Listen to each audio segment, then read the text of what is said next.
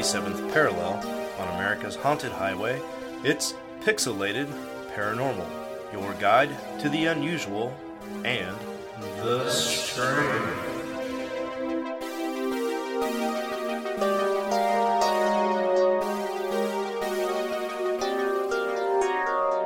Well, well, well, looks like we're finally officially back in the supernatural saddle. Welcome everybody to Pixelated Paranormal, episode two fifty-two, the slightly belated two thousand twenty-two Halloween special. I, of course, am Sean, and I just want to say on the record, I think that the new Taylor Swift album really slaps. And with me, as always, of course, is Preston. Preston, your rebuttal? What's up, all you cool ghosts and goblins, you crocodoons and crocodingos and ghosts and ghostettes, witches and witchers. And the list keeps growing. How are you, buddy? The list keeps growing. Uh, you know, like Humpty Dumpty, I'm slowly coming back together again. There you go. Uh, Steven had to miss this episode, sadly, because he is in Kansas City dropping off dead bodies. But that's all right. On this episode, we still have a whole satchel of spooky tales that you, dear listeners, have sent in. We have ghosts, we have U F Os, we have Bigfoots, and plenty, plenty more. But first, let's get into a little news.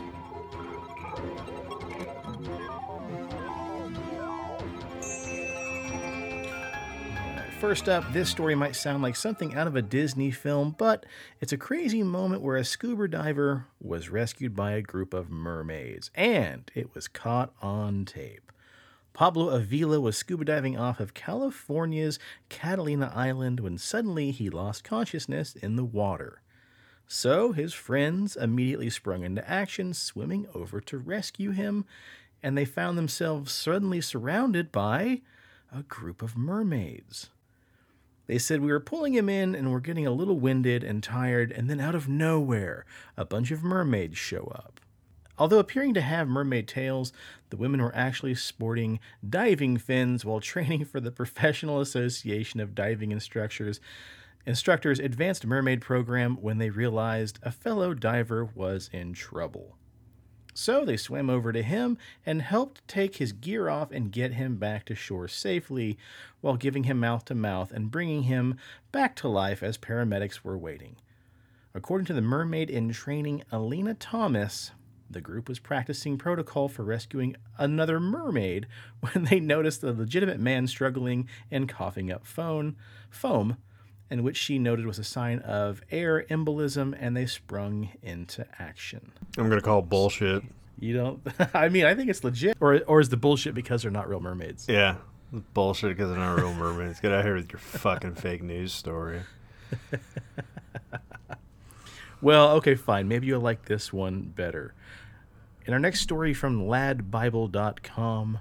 a man in a gimp suit who has recently been terrorizing a local community in part of North Somerset, with one person describing the experience being freaky, is now been arrested.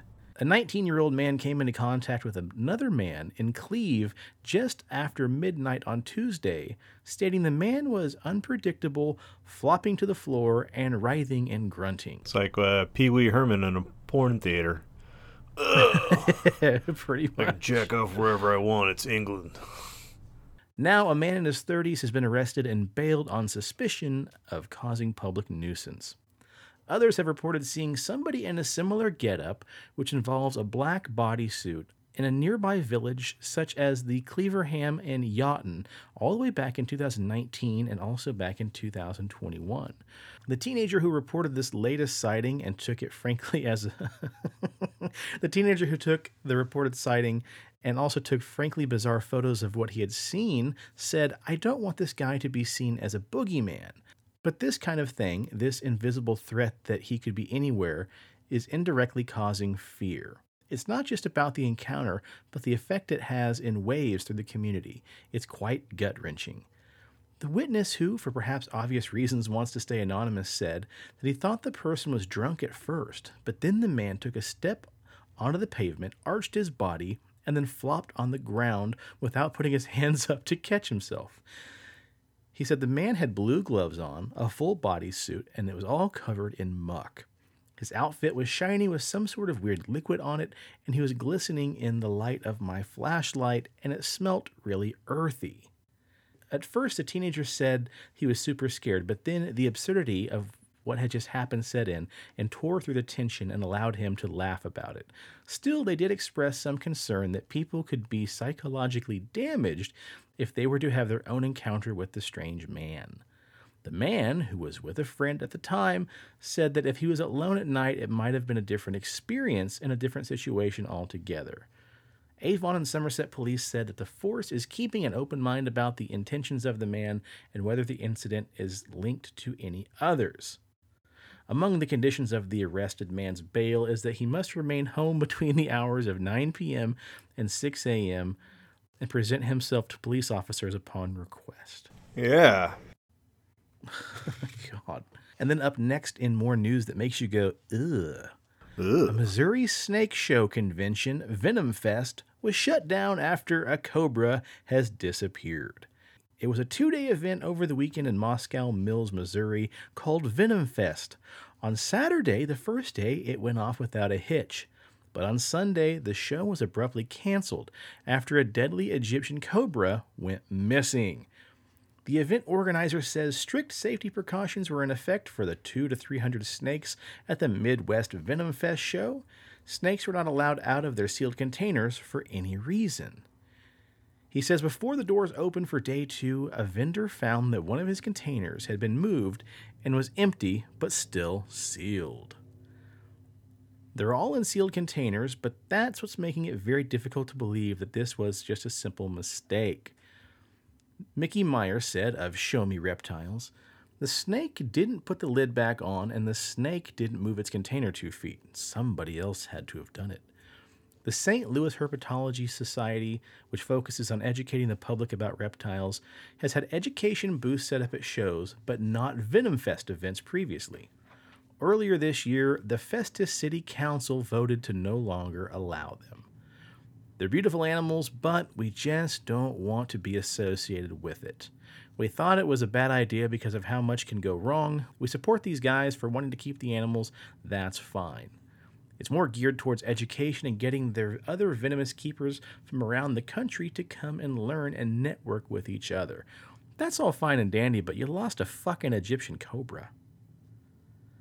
Both he and the police believe the cobra snake is more likely to have been stolen than to have simply escaped, and he says a team of experienced keepers conducted a six to seven hour search and plan to do another sweep out of abundance of caution. We didn't find any dust trails, and there's really no evidence of a snake being on the loose in there because a lot of times they do get loose. They'll poop too. We haven't seen any evidence of loose snake or scat. I don't think we're going to be doing any of the venomous shows anymore. Missouri requires venomous reptile owners to register with local police unless cities like Festus and Saint Louis prohibit ownership. So that sounds like one convention I will not be going to.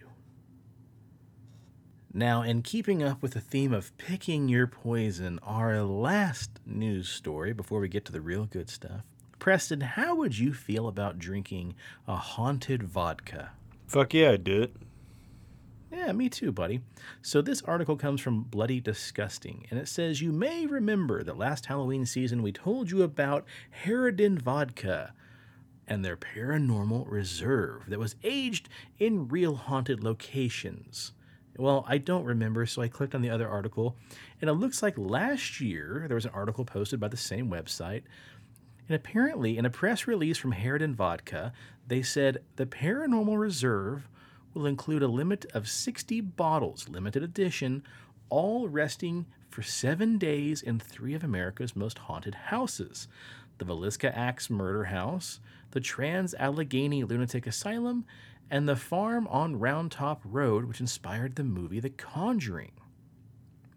Well, it looks like that was last year's vodka, and this year's vodka may get a little spookier. So apparently, just in time for Halloween this year, Heridan Vodka has released its most terrifying offer ever, twenty twenty-two's Paranormal Reserve Annabelle Edition. This time the vodka is limited to six hundred sixty-six bottles, each resting for thirty days at the Occult Museum in, at the Occult Museum in Monroe, Connecticut. Available now at shop heridan dot com for one hundred ninety-nine dollars per seven hundred fifty milliliter bottle. No thanks. But the museum is home to the infamous Annabelle doll, which was reportedly demonically possessed back in the nineteen seventies, which inspired the Annabelle horror movie series, including Annabelle, Annabelle Creation, and Annabelle Comes Home. We're brand fascinated by the uncanny and unexplained, so this year we wanted to bring the reserve to one of the most well-known paranormal institutions in the world, said their C E O, thus being the Occult Museum, which houses some of the most terrifying artifacts in the U S, among them the notably infamous Annabelle doll. The six hundred sixty-sixth bottle of the Paranormal Reserve was placed directly in front of the Annabelle case, which was opened by the museum's proprietor, Tony Spira. The bottle was then rested inside. So they legitimately put that bottle in the case. That's a whole lot of hell no. The bottle is priced at thirteen thousand dollars and going to be packaged in a one-of-a-kind wooden case that is a replica of the, of Annabelle's current confines. It will be available for purchase at www.convivewines.com forward slash the Heridan Paranormal Reserve. That sounds cool. I wouldn't drop two hundred bucks on it, though. What about... Uh... What's his name's vodka? Dan Aykroyd's. That's like Dan Aykroyd. Uh, I wasn't gonna drop forty dollars on a bottle of Skull vodka, so yeah. I mean, the way he describes it is with notes of sweet vanilla, and then someone's like, "No, it tastes like rubbing alcohol, like most cheap vodkas." So, no, I don't think so. But it's in a crystal skull, dog, and it's got earth energies and. Filtered know. Through crystals and blah blah blah. Yeah. Uh, not today. I would like to try it though. Maybe if I can find a bottle on sale one day. I do have a little mini bottle of the Alien Head vodka. Yeah. Have yeah, a buddy of mine gave me a little uh, shooter of it. Oh, you haven't cracked it open? No, uh, the bottle itself has been cracked open, but I have not drank any out of it, so I'm not really sure what to think. Yeah, it's probably not safe. If you tried it and then filled it back up, yeah, yeah, you can yeah. try it. uh, well, anyway, guys, let's get on to the good stuff, shall we? More of your listener stories. We not only have some great stories from y'all, but also some follow-up stories that tie into what you've experienced, so... Let's just get into it. Preston, won't you do the honors? First up is uh, from Anonymous, uh, titled The Dark Lady. Mm-hmm. In the early nineties, I had just split up from my husband, and I took my two girls and me to live on our own in a neighboring town from where my, hu- my husband lived. And I also had two cats. We moved into a quiet little neighborhood full of mostly retired couples and a few other families, and there was also a couple of kids that were my girls' age. They made fast friends.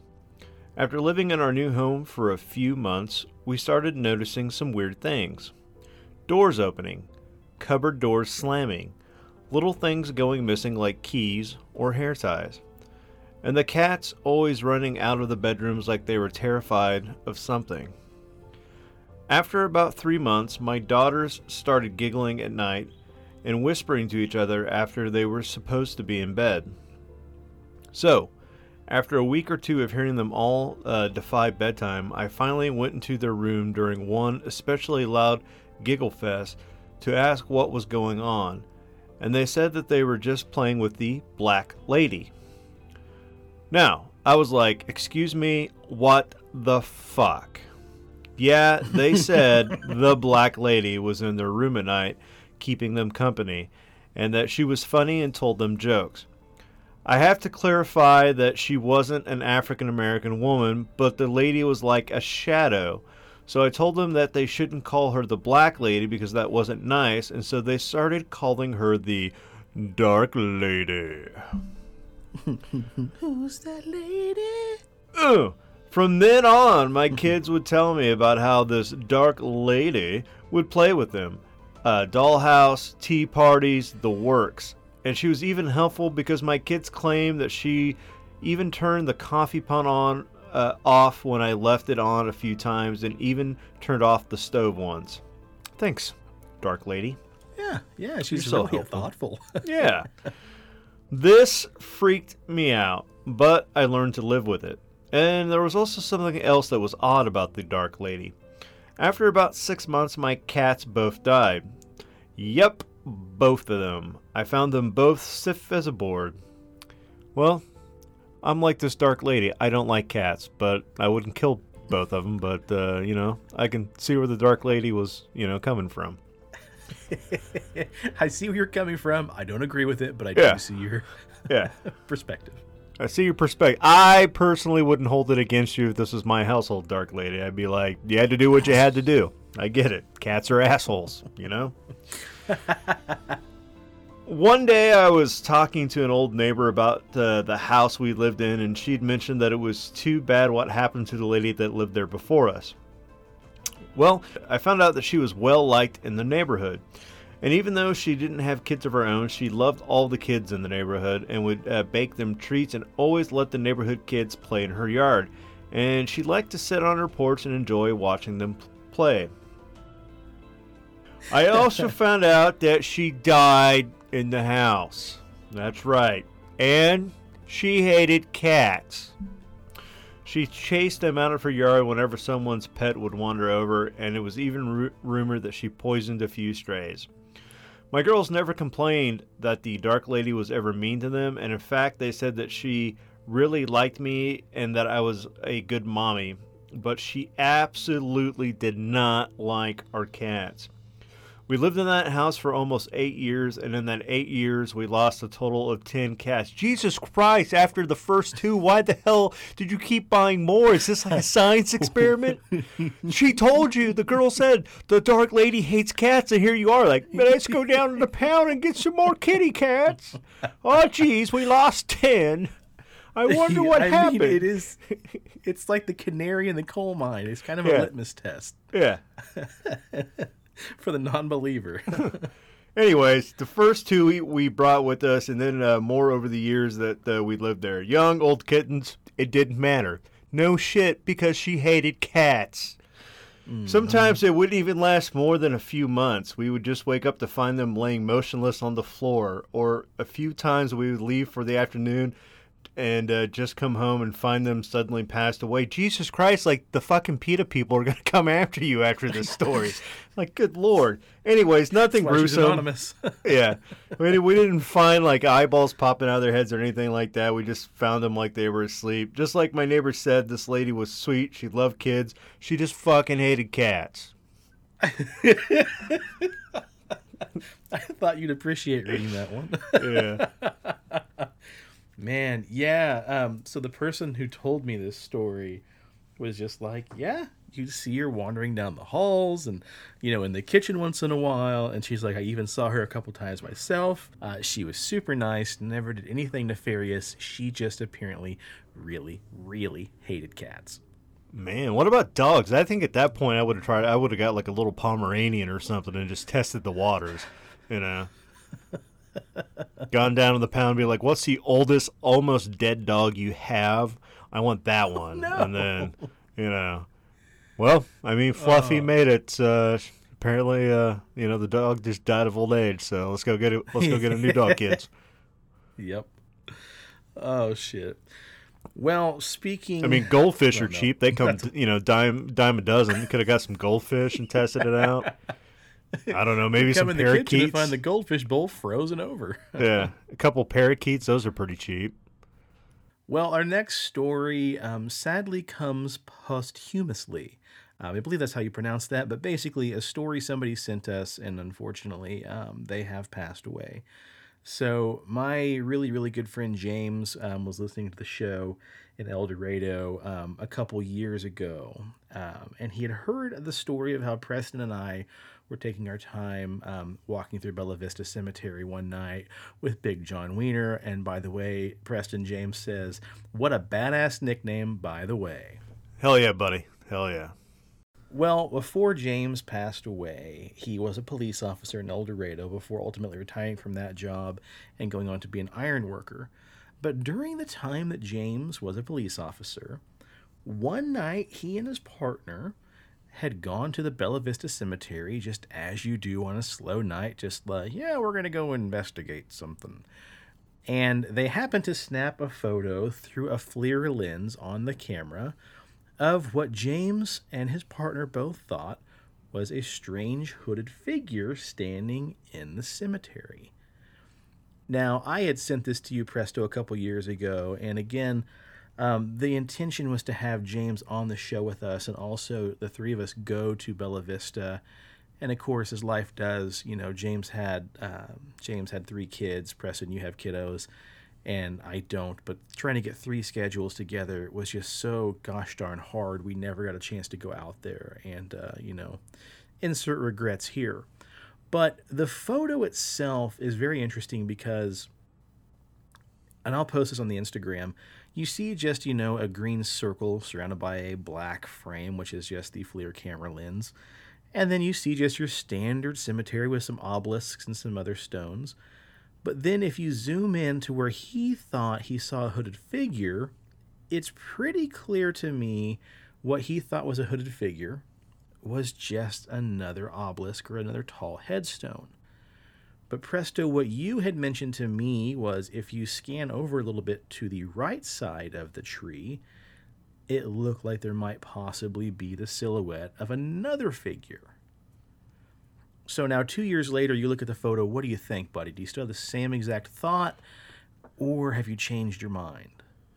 Uh, no, I, I still have, um, I still have this, you know, the same thought. I mean, looking at it, um, you know, when you when you zoom in on that, I mean, I guess you can make the argument that uh, because you're zooming in on it, um, I forget what do they call it, agoraphobia, um, pareidolia. Pareidolia, that agoraphobia uh, is when you're scared of people. uh, could be, you know. Fair. um, you know, when you zoom in on it, you, you see shapes. That, you know, because uh, it's pixelated information, it might not be there. Um, you know, it, it's more rounded, it's more soft. Uh, whereas your stones tend to be, uh, they have more natural edges. They look a little bit different. So, eh, I mean, in the moment, I would say probably a ghost. I'm not saying it's a ghost, but it's a ghost.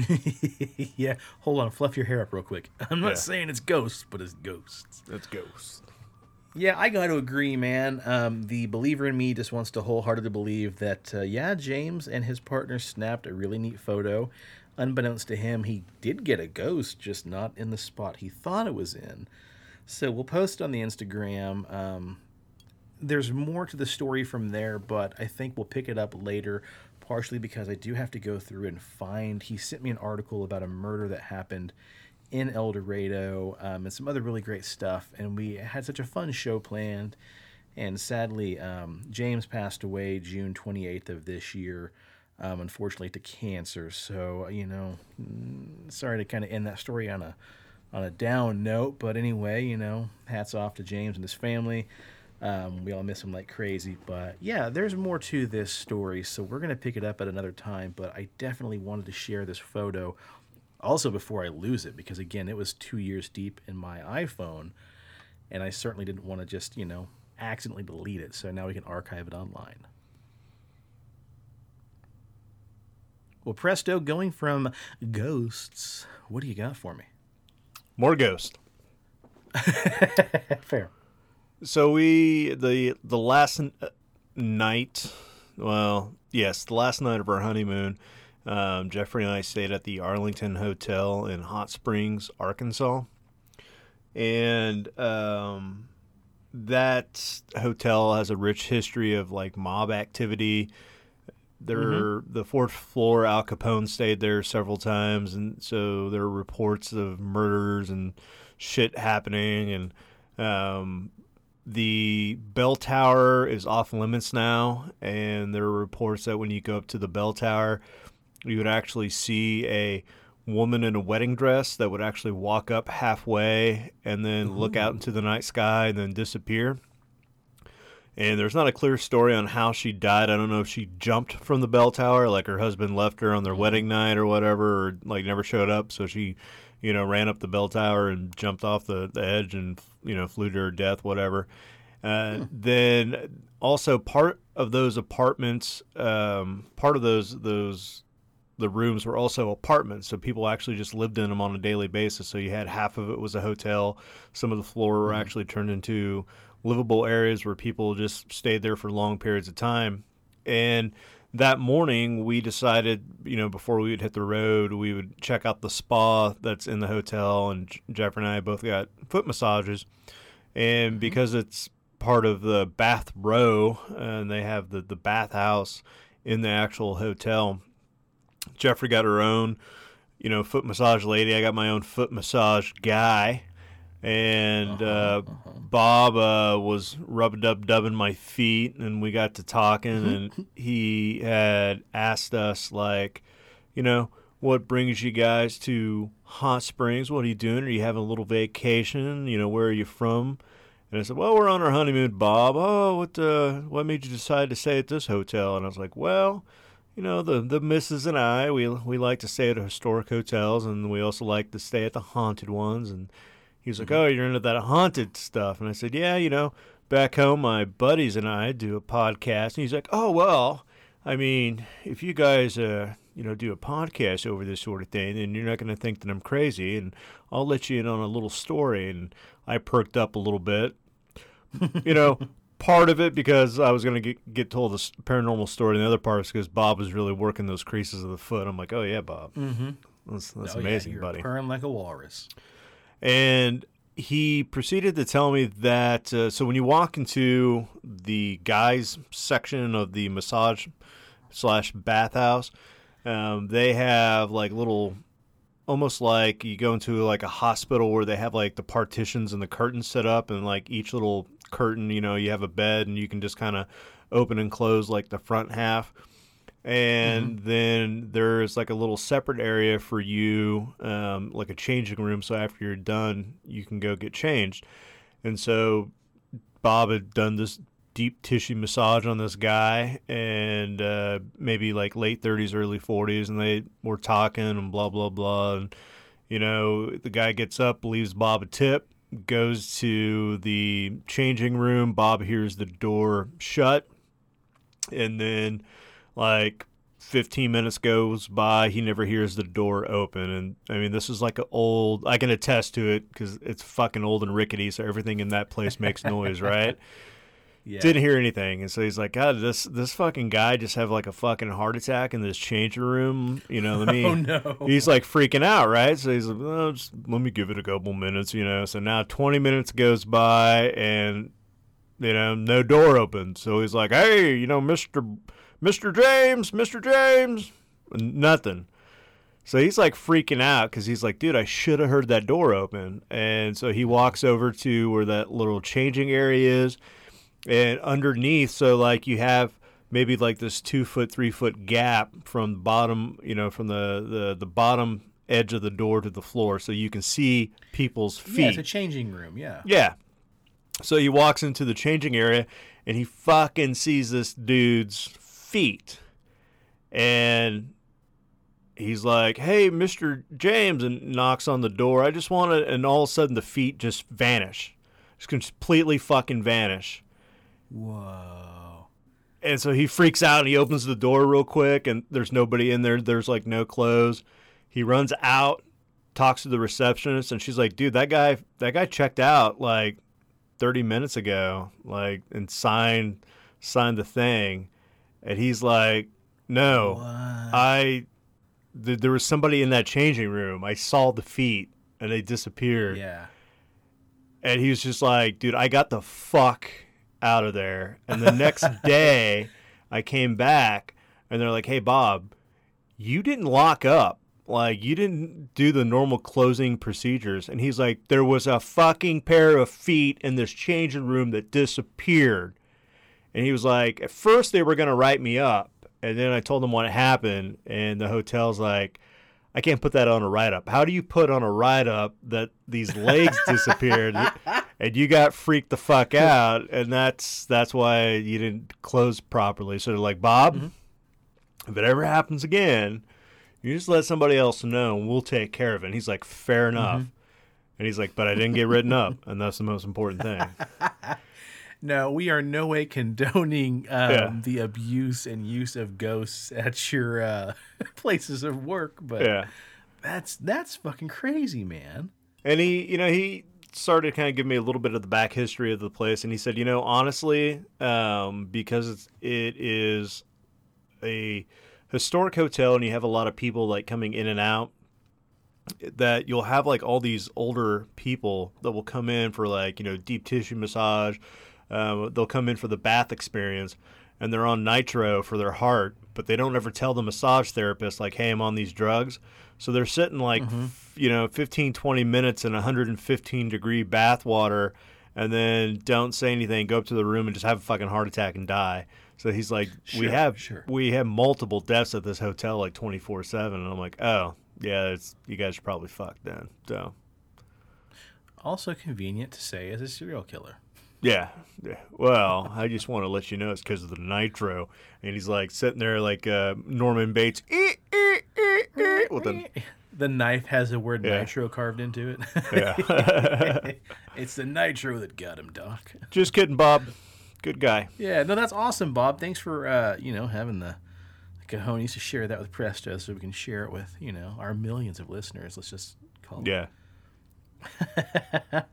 Well, hell yeah, man. Again, I'm I'm super stoked that you had a really fun trip, and I'm really glad that you came home with a couple stories. And well, let's shift gears, folks, from ghosts to unidentified flying objects, shall we? The next story comes from Josh. Hey, guys. Recently started listening to your show, and I absolutely love it. Well, thanks, Josh.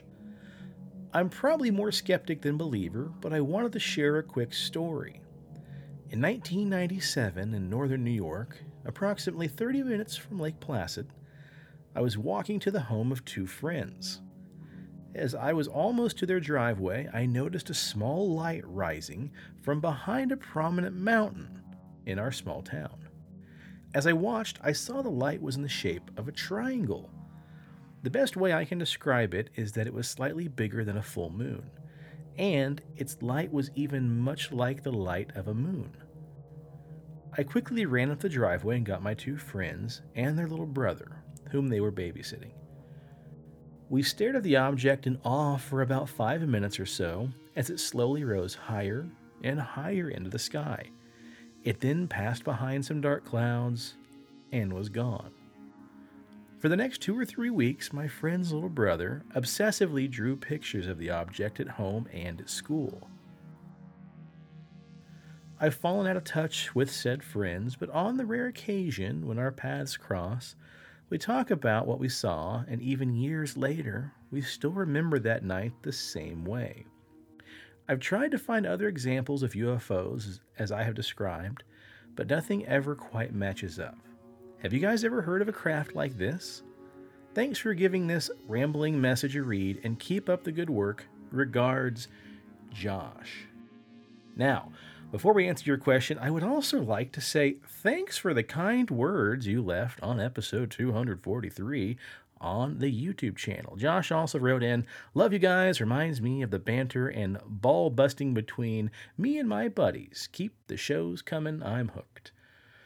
Well, buddy, we're going to do just that, and we're going to have a little chitter-chat about your triangle-shaped U F O. Now, Preston, I've got a cool follow-up story, but what do you have to say first about triangle-shaped U F Os?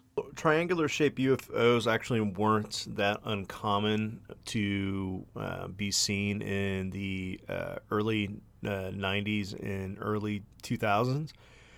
Mm-hmm. A lot of people actually saw, you know, when they would see a U F O, they would describe it as triangular-shaped. And mm-hmm. um, it wasn't until recently. I'm gonna I'm gonna debunk this a little bit. Um, oh, great! And then I'm gonna talk about a fucking huge story from Puerto Rico. Yeah. So, so go ahead, debunk it. Um, I, I I won't say that all triangular-shaped U F O sightings are not actual U F Os, awesome, but great recovery. a majority of them were actually prototype um, stealth fighters um, being developed in the United States from Lockheed Martin. And um, they were like high-speed crafts. They uh, the the government uh, like a year and a half ago, maybe two years ago, had actually said that a few of our test programs in technology, aerial technology, um, were backwards uh, developed from something that they wouldn't go into a lot of detail of. And mm-hmm. it is proposed that these triangular-shaped Lockheed Martin crafts um, were actually back engineered from U F O technology, but the majority of them being seen were actually our, our planes, not actual U F O U F Os. And um, so, yeah. Well, hot damn. I've heard a lot of triangular-shaped U F Os as well in books and documentaries. And like you said, some of them, or maybe the majority of them, are, you know, misconstrued and misidentified, you know, terrestrial objects. But I also have heard stories of the triangle objects being seen not only during the day, but also as they're flying across the sky, people who have been close enough to them report sometimes they're actually slowly rotating around, you know, clockwise or counterclockwise as they fly through the air like a ninja star. But as I was looking into this, because Josh emailed us, um, I think last week about this, um, I just typed in, you know, a deep dive into triangle-shaped U F Os, and I found a really awesome story here that happened back on December twenty-eighth, nineteen eighty-eight, at around seven forty-five p.m. in Cabo Rojo, Puerto Rico. Around one hundred different witnesses reported seeing a big ball of blue light hovering over the Sierra Bermeja Mountains. And the witnesses all said that while they watched the blue light slowly creeping over the mountain ridge, they watched as the light slowly changed from blue to yellow. Then, as the object would grow, uh, then as the object would glow, shit. Then, as the object would grow closer to all the witnesses, suddenly they realized the ball of light was actually a large light that was on the underside of a triangle-shaped U F O. Now, what's wild here is that the military sent out a couple of fighter jet planes to investigate the anomalous craft, and as they began to approach the craft, it suddenly stopped going in the direction that it was traveling in originally, and completely changed the trajectory, and began to head straight towards one of the fighter jets. The radio transmission came through to H Q that the pilot of the plane the U F O was heading towards was terrified, just shitting bricks. Oh, God, I don't want to die. Oh, God, oh, God, oh, God, oh, God. This thing's moving like I've never seen before. Oh, God, oh, God, oh, God. And then suddenly, the plane disappears. And then the other fighter jet slowly flies up next to the U F O and kind of rides parallel to it for a short while. And then suddenly, this plane, too, drops off radar. Now, the witnesses who saw both planes interact with the U F O both claim both jets disappeared from sight completely. The U F O then stops again, changes direction, midair, over the top of a lake. They said then suddenly the craft lowered itself down to where it was just about one hundred feet above the tips of the palm trees, and then suddenly it split into two smaller triangle-shaped crafts, and they took off in two different directions. One craft then flew north, the other craft flew towards the east, and then they disappeared off into the horizon. Now, around this time, a third fighter jet had reported encountering a craft that headed northbound, and as it got closer to the strange craft, they said the object then released three small balls of red light, which came out of the craft and started chasing the jet until finally disappearing too. Now, the National Guard was questioned, and they reported they had no knowledge of what the U F Os were or who they belonged to, military or otherwise. They said they did have some reports of, you know, quote-unquote flight patterns being practiced in the area, but they couldn't account for the fact that you had a strange craft splitting into two and then taking off in two directions, so on and so forth, and they never accounted for the two jet planes that disappeared. So, I don't know, Lockheed Martin, Preston? I mean, maybe. Fair. Yeah. Well, Josh, thanks for sending in that story, man. We sure appreciate you. And we've got another U F O story coming right at you. This one comes from Mike. I'm pretty sure I saw a U F O on the way home tonight. Obviously, I could be mistaken, but it was a ways off. I was in between Andover and Benton when I saw it for a few seconds, and then it just vanished. As I was going by the spot that I saw it, there happened to be a power plant there. It makes me think somebody may have been refueling. It's the second one I've seen in about a month's time. The other one was out and about around Highway four hundred, just to the west of Leon, Kansas. No, wait, hold on, I take it back. I possibly have seen three. Something went over El Dorado one night recently, and it was huge. It looked like the size of a football field. One night, I was on my way to Taco Tico, and I was stuck in the drive-through line, and I slowly watched the craft move south. I couldn't believe it was a plane. It was just really bizarre. But then again, generally planes that big don't drift over a refinery, barely clearing its towers. So in El Dorado, we have a giant oil refinery, and what he's saying here is this craft, from his vantage point, was just barely clearing the big towers out there. Again, was this thing refueling? I don't know if anybody else in line saw it, but I watched it until it faded away. But the size of the thing is what got me. It was huge. Well, Mike, thanks for uh, sending that in. Um, there are some reports in that area of strange craft, and, you know, there are some quote-unquote reports of people seeing some bizarre lights over that refinery. Um, I don't know. Could just be planes, could just be refinery, could be uh, refinery gas, you know, lights reflecting off the stacks and so on and so forth. But anyway, interesting nonetheless, man. Thanks for sending that in. Or it... Uh...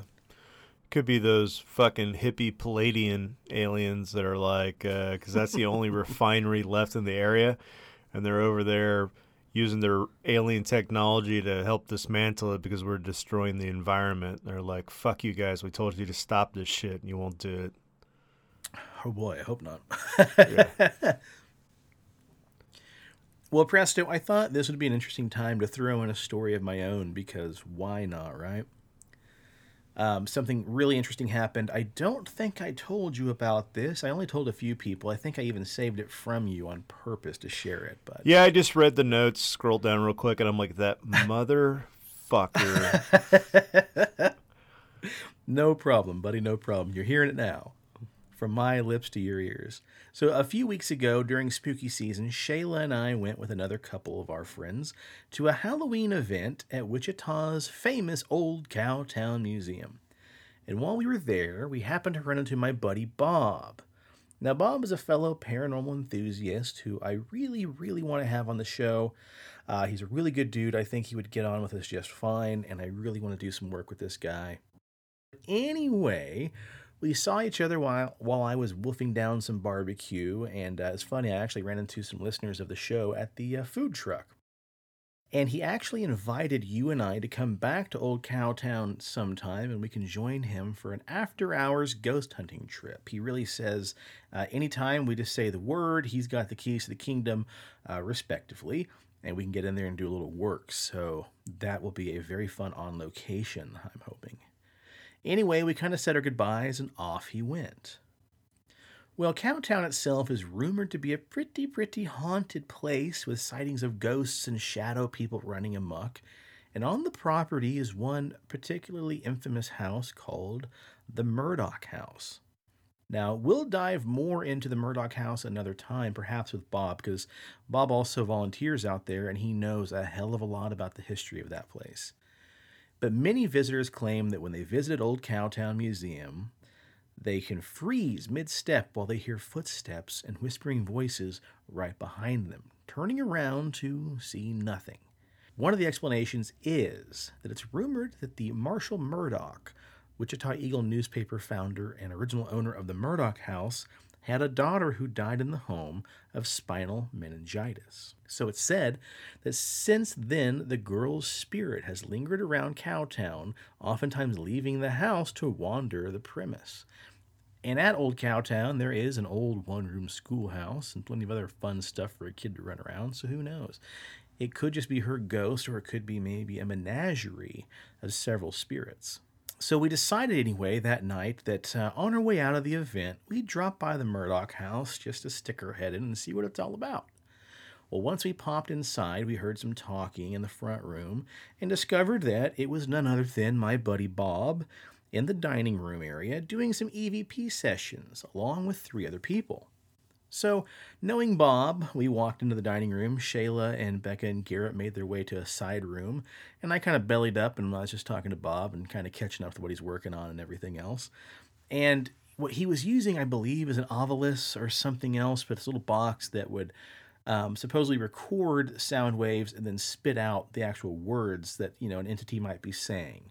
Um, it was more sophisticated than just like the radio of like ch-ch-ch-ch-ch-ch-ch. You know, it was actually a pretty solid machine. They had something similar when you and I went to the uh, Museum of Terror, Museum of Horror. Museum whatever. Of Shadows. Yeah, yeah, that with thing. Raw Bones and, and Dobbs. Yeah, and inside the haunted doll case was a early version of the obelisk, and it uh, had a screen on it, and it would basically... You, a spirit can manipulate it, so it's pre-programmed with like five thousand words. And so like when you and I mm-hmm. were there, I kept saying like stop, stop, stop. Some of them um, actually... Run. Yeah, run. Um, some of them actually will vocalize, so there's like a computer voice. It'll be in whatever word pops up, it'll be like rose in a computerized voice. So there's different versions of it, so... Hot damn. Yeah. That night was special. Yeah. A lot of weird shit happened that night. Um, well, while I was there, Bob and these other three people were kind of asking the usual questions. What's your name? Who are you? You know, so on and so forth. How'd you die? And I stood there for a little while while they're doing E V P stuff. And then suddenly the words stop recording came through Bob's device. And Bob kind of looked up, kind of shocked. And he said, hey, is anybody recording in here?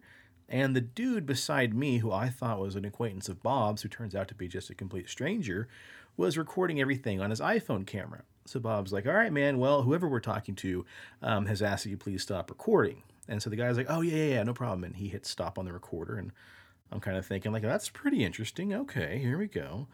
And then we ask a few more questions. And then all of a sudden, the damn recorder says, Sean. And I got goosebumps. My wife and our friend's eyes all go wide. And then Bob says, it just said Sean. Yes, yes, his name is Sean. Do you have something you want to say to Sean?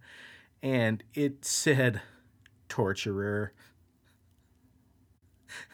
And I'm just like, well, this clearly is my cue to exit stage left. And bidded farewell to Bob, and we headed out. But, man, I messaged him later that night, and I'm just like, dude, what a perfect cap to a fun evening, just popping in there. And I full-heartedly believe there is not any real way for Bob to fake that. You know, I, I know those devices could be messed with to put on a show, but Bob had no clue I was coming anywhere near Um, that place, and I, I believe one hundred percent he wouldn't have put me on anyway, but it was just a lot of fun, and just the sheer, like, surprise in his eyes were like, oh, yeah, his, his name is Sean.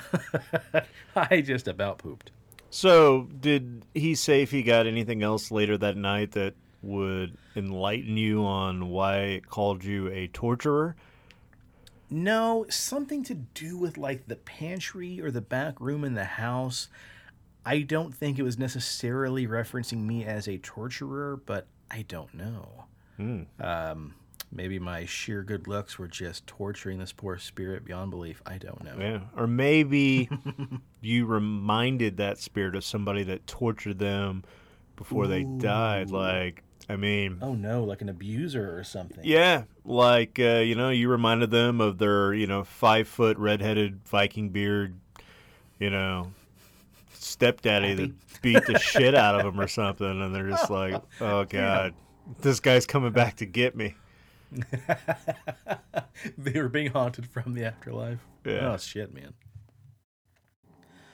Well, anyway, um Bob said we have a standing invitation. I just got to get with him and set up a time and we can get out there and do some work. But um yeah, there's a lot of really rich history out there and a lot of fun stuff, I think, that we could probably look into. So that's definitely on the docket of stuff to do. So Well, Presto, let's shift gears here, buddy, because you've got some pretty interesting stuff that somebody brought you.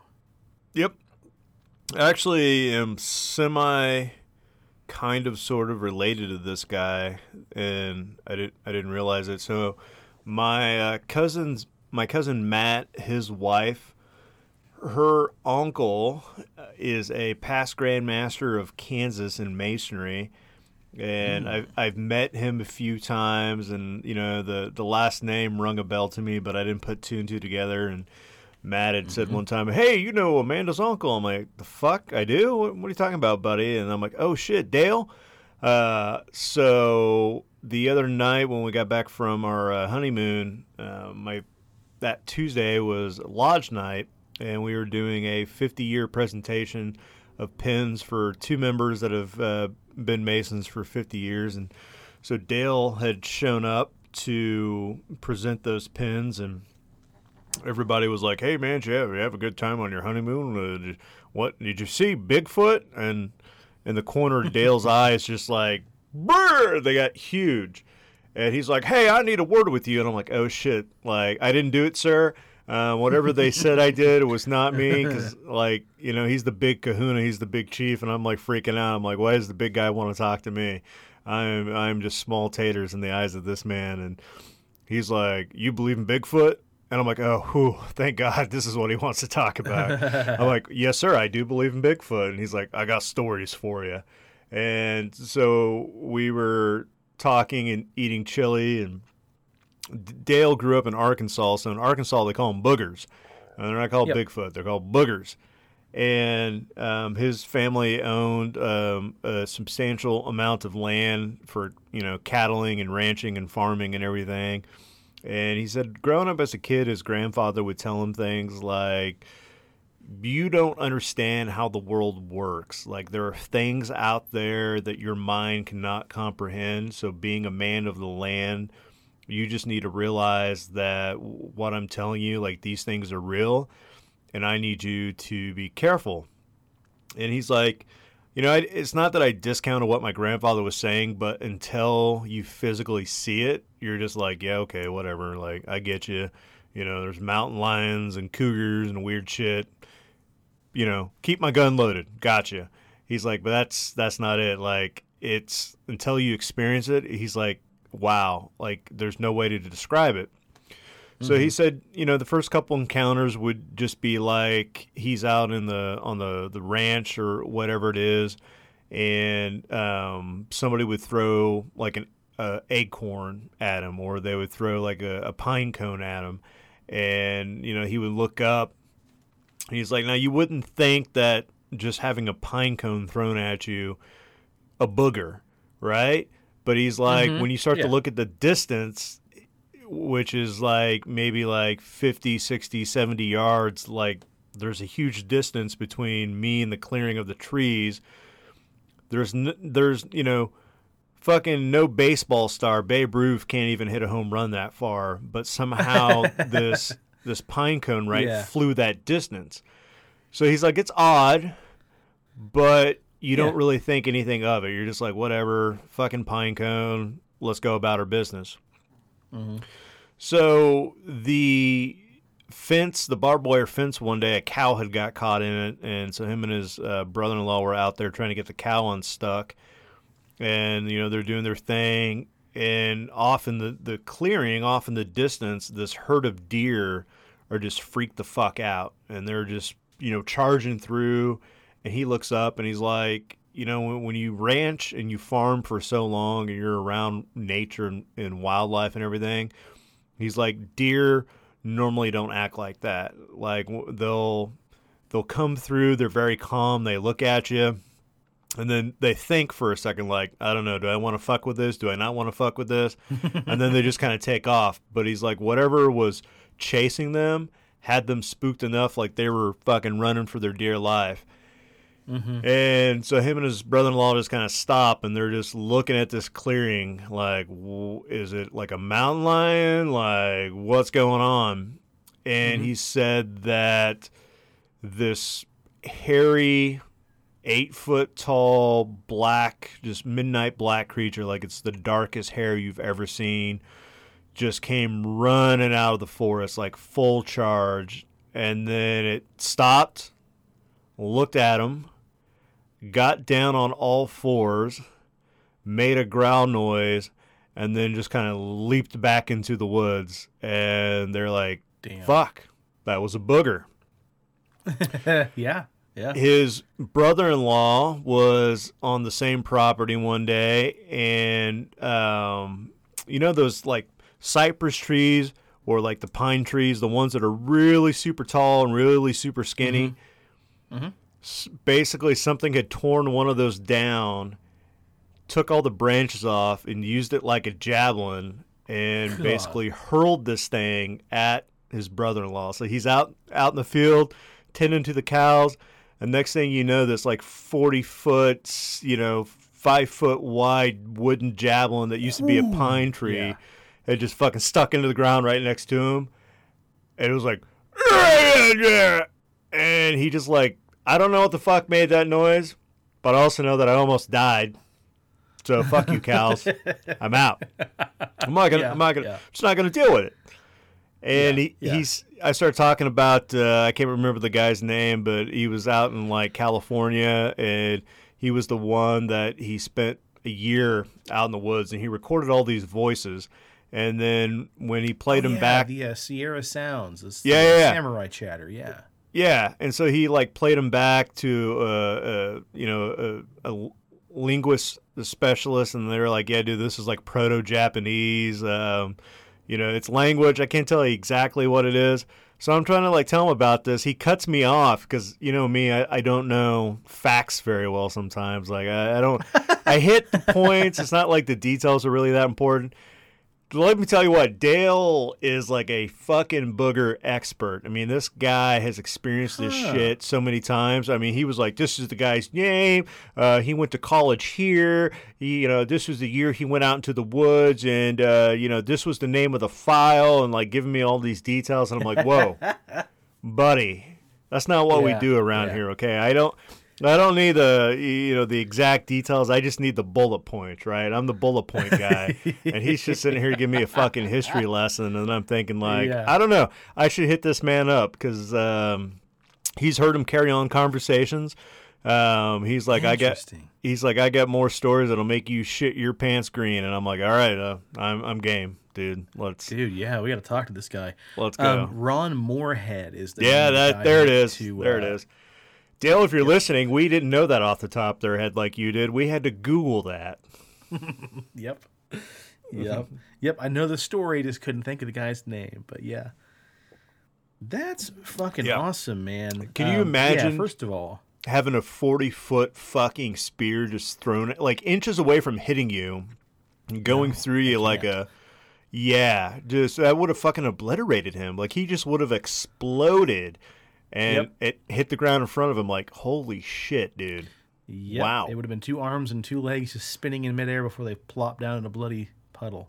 Yeah. Ugh. Fucking boogers. No thanks. So it's funny. The word booger actually comes from the idea that what you're seeing out there is the boogeyman himself, because it's been said that the boogers, so to speak, have been known to peek into people's windows, especially, you know, women who are by themselves. And also, it's been a rumor that they have been known to grab children and carry them off into the woods at night. So that's part of where they get the name booger from. Then you also have the um, Virginia, West Virginian Bigfoot is known as the wood booger, which similar name, wood, you know, for we're living out in the forest, and then booger, so like basically the boogeyman of the woods. But, yeah, we got to talk to him and get some more stories about these boogers, man, because I want to shit myself green uh, if he'd be willing to share those stories with us. Yeah, I don't uh, – you told me tonight uh, before we started recording, you're like, oh, I'm almost there. We're finishing up an episode of Unsolved Mysteries. Which one did you finish at? Did you get to the Bigfoot episode? Mm, are you talking about season three right now? Yeah, yeah. Um – No, we watched the one about the uh, oh, Navajo. Damn it! Yeah, we watched the Navajo Ranger episode fucking... about the skinwalkers, and then oh, well, well, is that the one you was... talked about? Yeah, because it has Bigfoot on there. Yeah, okay. Well, this one's about the Navajo uh, Rangers talking about skinwalkers and Bigfoot and all that kind of stuff. So yeah, I guess yeah. we did. Yeah. yeah. Whew, okay. Yeah. I was I was about to say just shut the fuck up. I don't want to you know finish this conversation, but no. Okay. So yeah. On, on that one, um, you know, kind of the same thing. There was a, a lady out in the the desert um, on the reservation, and her husband was away one night, and the fucking thing comes up, and she's sitting there jiggling the door handle. Yeah. She's like. Looks outside. She just sees like this big tall shadow, and she's like, "Fuck that! Like, what's going on?" Opens up the door, mm-hmm.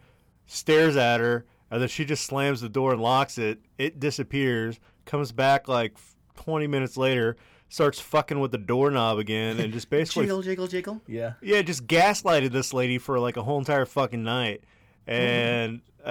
um, so I'm just like, yeah, I don't know. There's more. There's more to these boogers. Yeah, I think so.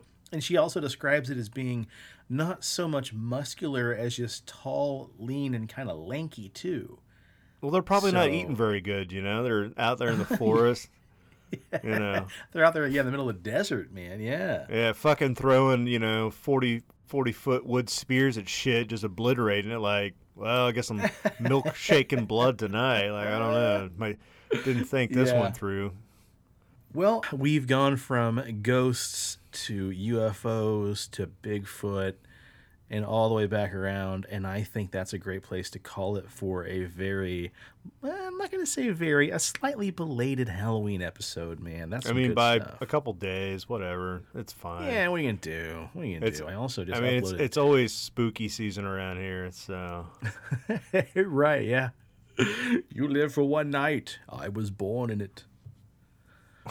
All right, well, I think we'll call her there then, buddy. Um, if you are on the social media, please check us out on Facebook, the Pixelated Paranormal Podcast. Check us out on Instagram, at P X L Paranormal. Presto, any news on the YouTubes? Dude, two hundred twenty-one subscribers. Last time we were two eighteen, so we jumped up three. Fuck yeah, that's awesome. Yeah, fantastic. Look at that. Boom. Look at us go. We're doing it. We're really doing it. And as always, if you need a beard, want a beard, hell, if you want to grow a beard so that you don't look like a depraved wood booger out in the woods that's all shaggly and gross and people can't tell if you're a cryptid or a hobo or maybe you just haven't taken a bath in a while, you should do yourself a favor and go over to big dobbs beard bomb dot com and use promo code P X L P A R A for twenty percent off your order. You can get bombs, you can get oils, you can get combs, you can get soaps. I mean, I haven't been on there in a while, but Dobbs has a lot of shit on there, and you can get scents like bay rum, fresh, citrus, mint, classic, sweet tobacco. Uh, mm-hmm. Sean's kind of an asshole, and uh, you know, Dobbs had sent us uh, beard oil, and it's probably been sitting in Sean's for like a year. So recently, I just got a whole new bottle of bay rum beard oil, and I've been lathering in my man for, for like the last you know couple days, and it looks amazing, it smells amazing. So, yeah. yeah. Uh, first of all, asshole, I've only had it since May. Second of all, it just goes to show the quality and longevity of the product. Yeah. Awesome. And if you're in the Wichita area, please stop by and see Leslie and the rest of the gang at C D Trade Post. Okay, I think that about does it for this episode. On behalf of Big Steven, cheers to the weird shit in the world and those of us that love to talk about it. And stay spooky, and stay on the paranormal highway. The cast at Pixelated Paranormal would like to thank you for listening to this week's episode. Pixelated Paranormal is here to tell you tales of the fantastical, the strange, the unknown. Tales that will move you a little further down the paranormal highway. If you'd like to share your own listener story, we would love to hear it. Email us at pixelated paranormal at gmail dot com. Again, that's pixelated paranormal at gmail dot com. We'd really love to hear from you. Again, thanks for listening to this week's episode of Pixelated Paranormal, your guide to the unusual and the strange.